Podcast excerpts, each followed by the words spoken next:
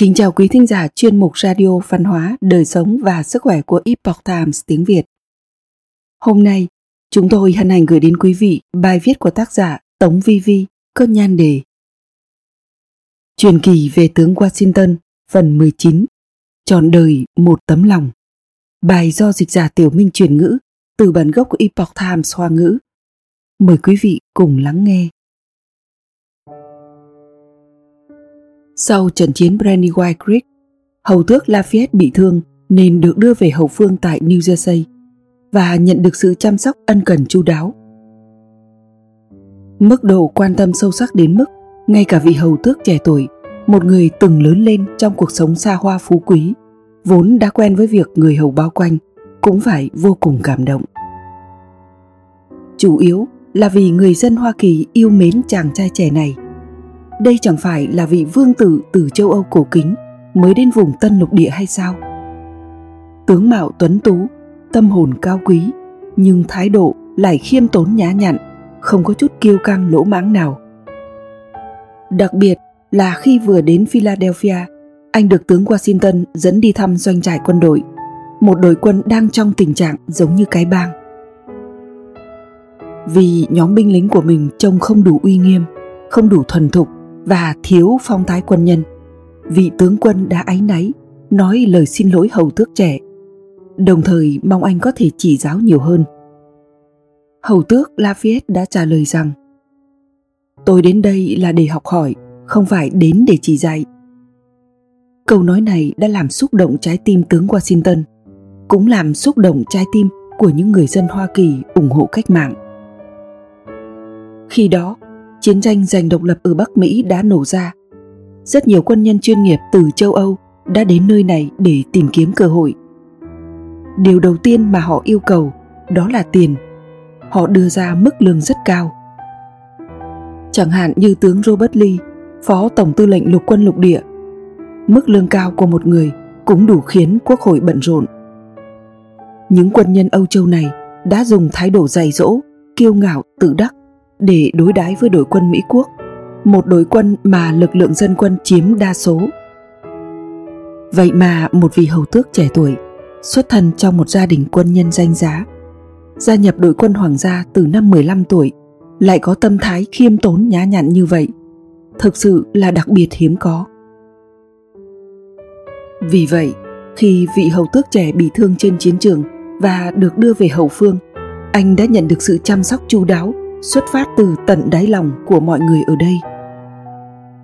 Lúc đó, người bằng hữu thân thiết của Lafayette là John Lawrence cũng tham gia chiến đấu trong trận Brandywine Creek.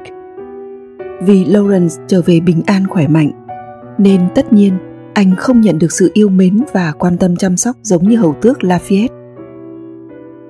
Đối với việc này, Lafayette cảm thấy thật có lỗi với người bạn của mình.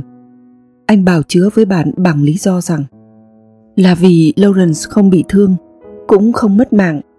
Ý rằng điều này không phải là do bản thân anh được yêu mến hơn. Có lẽ đối với chàng chiến binh trẻ vừa mới tròn 20 tuổi này, chiến tử nơi xa trường là lẽ thường tình, không có điều gì phải sợ hãi. Và dù sao thì phần lớn đàn ông trong gia tộc của anh cũng đều đã từ trận trên chiến trường. Và có lẽ vì tuổi trẻ đầy nhiệt huyết nên anh chưa bao giờ cảm nhận được sự tàn khốc trong câu nói của mình. Ba năm sau đó, khi người bằng hữu của anh thật sự hy sinh trên chiến trường, anh mới hiểu được rằng so với sự nổi tiếng và chú ý mà sự hy sinh mang lại, thì điều mà anh mong muốn chính là khuôn mặt quen thuộc, hình bóng quen thuộc ấy một lần nữa xuất hiện ở bộ tư lệnh washington, một lần nữa xuất hiện ở quân doanh nhưng mong muốn ấy đã trở thành một ước vọng xa vời không thể nào thực hiện. Giọng nói và vẻ mặt tươi cười của vị bằng hữu thân thiết đã lắng động thành ký ức vĩnh hằng trong lòng anh. Sau này, những lúc đau buồn hồi tưởng lại, ngài Lafayette đều có cảm giác áy náy, cảm thấy tuổi 20 ấy là tuổi trẻ nông nổi biết chừng nào. Âm mưu của Conway. Sau khi trận chiến Germantown khai màn vào ngày 4 tháng 10 năm 1777. Alexander Hamilton, khi đó khoảng từ 20 đến 22 tuổi, vốn là sĩ quan phụ tá riêng của tướng Washington, đã tuân theo mệnh lệnh của tướng quân đi đến vùng ngoài ô tiểu bang New York, nơi đóng quân của tướng Gates để thông báo quân lệnh. Quân lệnh nói rằng cần phải đưa một phần binh lực làm quân cứu viện cho trận chiến tại Philadelphia. Tướng Gates vốn đang tận hưởng vinh dự và cảm giác chiến thắng từ trận chiến Saratoga. Hơn nữa, ông đang tích lũy sức mạnh của bản thân để tìm cơ hội làm trái với tổng tư lệnh. Vậy nên về cơ bản, tướng Gates không có ý định hợp tác, đặc biệt là trước mặt Alexander Hamilton, một chàng trai trẻ với khuôn mặt ngây thơ trẻ con như thế. Một người ngoại quốc có xuất thân thấp kém, đứng trước mặt ông để ban bố quân lệnh của tướng Washington. Kẻ địch trong tưởng tượng và là đối thủ cạnh tranh của ông. Ông cần thiết phải quan tâm đến sao? Tướng Gates quyết định việc không tuân lệnh sẽ bắt đầu từ chính người sĩ quan trẻ tuổi này. Alexander Hamilton là người sáng suốt, có tài ứng đối sắc sảo và tuân thủ các nguyên tắc không khoan nhượng khi giải quyết các vấn đề quan trọng. Sự thông minh sắc sảo này của Alexander Hamilton đã được thể hiện khi anh ứng đối với tướng Gates, người lớn tuổi hơn anh rất nhiều. Trước vẻ mặt ngang ngược kiêu ngạo và ngầm lôi kéo của tướng Gates, với lòng trung thành tuyệt đối và ủng hộ đối với tướng Washington. Hamilton đã ngồi vào bàn đàm phán, ứng đối với tướng Gates. Anh đã kiên trì hoàn thành nhiệm vụ của mình, lấy được phần binh lực mà tướng Washington cần, hành quân từ ngoài ô tiểu bang New York hướng về Philadelphia. Tuy nhiên, khi anh đến được Philadelphia thì trận chiến đã kết thúc. Tướng Howe một lần nữa chiếm giữ sông Delaware tuyến đường thủy từ New York đến tiểu bang Pennsylvania và sau đó là Philadelphia, thủ đô của Bắc Mỹ lúc bấy giờ. Trong quốc hội và lục quân lục địa lúc bấy giờ, tình hình biến động khó lường, sóng ngầm lớp lớp như thủy triều. Mỗi người đều có chung nhiệt huyết đối với cách mạng và mong muốn giành độc lập cho Bắc Mỹ. Song, mặt tối và mặt sáng của con người cũng dần được thể hiện trên vũ đài này quấy nhiễu khiến cho chiến trường cách mạng độc lập gió nổi mây vần, tình thế hỗn loạn và phức tạp. Những người Anglo-Saxon có nguồn gốc từ nền văn minh châu Âu, hầu duệ của những tín đồ thanh giáo trước kia vượt đại dương tìm đến lục địa cao nguyên. Họ đã trải qua hàng thế kỷ chịu đựng sự đàn áp của hoàng gia châu Âu và tôn giáo. Vì vậy, họ mong muốn xây dựng một chính quyền dân chủ, không có vương quyền ở Bắc Mỹ mọi người lo lắng rằng ở Bắc Mỹ sẽ xuất hiện một vị đế vương. Mà ở đây, nhân phẩm cao quý và sáng người như vàng kim của tướng Washington lại có sức cảm hóa tuyệt đối trong quân đội. Đó cũng là điều mà các vị nghị sĩ trong quốc hội sợ nhìn thấy. Họ vừa phải vội vàng đẩy lùi vua George đệ tam của Anh quốc, vốn đang muốn thống trị họ. Lại phải đề phòng tướng George Washington trở thành vị vua mới của Bắc Mỹ. Loại tình thế này đã trở thành sự kiểm soát và áp chế đối với tướng Washington. Trong suốt thời kỳ chiến tranh giành độc lập, điều này chưa hề dừng lại.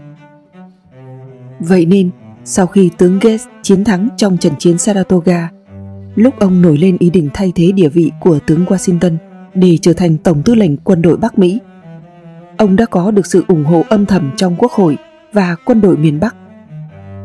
Đây cũng là nguồn gốc của âm mưu Conway xảy ra vào năm 1778. Conway là một quân nhân từ châu Âu đến Tân Lục Địa, ý định tìm kiếm cơ hội danh vọng trong cuộc chiến tranh. Sau trận chiến Saratoga, ông viết một lá thư gửi tới tướng Gates. Trong thư ông viết Chúa đã hứa sẽ bảo vệ đất nước của ông, nhưng hoặc một vị tướng yếu đuối và các ủy viên tồi sẽ phá hỏng nó. Vị tướng yếu đuối ở đây chính là chỉ tướng Washington. Trong thời kỳ âm mưu của Conway, tướng Gates đã giành được sự ủng hộ ngầm từ nhiều thành viên của Quốc hội lục địa và quân đội miền Bắc ở khu vực New York.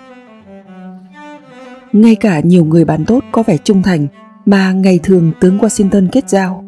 Sau khi so sánh giữa chiến thắng to lớn của tướng Gates và hàng loạt tổn thất của lục quân lục địa ở Philadelphia, họ cũng đã lặng lẽ thay đổi lập trường bắt đầu chuyển sang ủng hộ tướng Gates.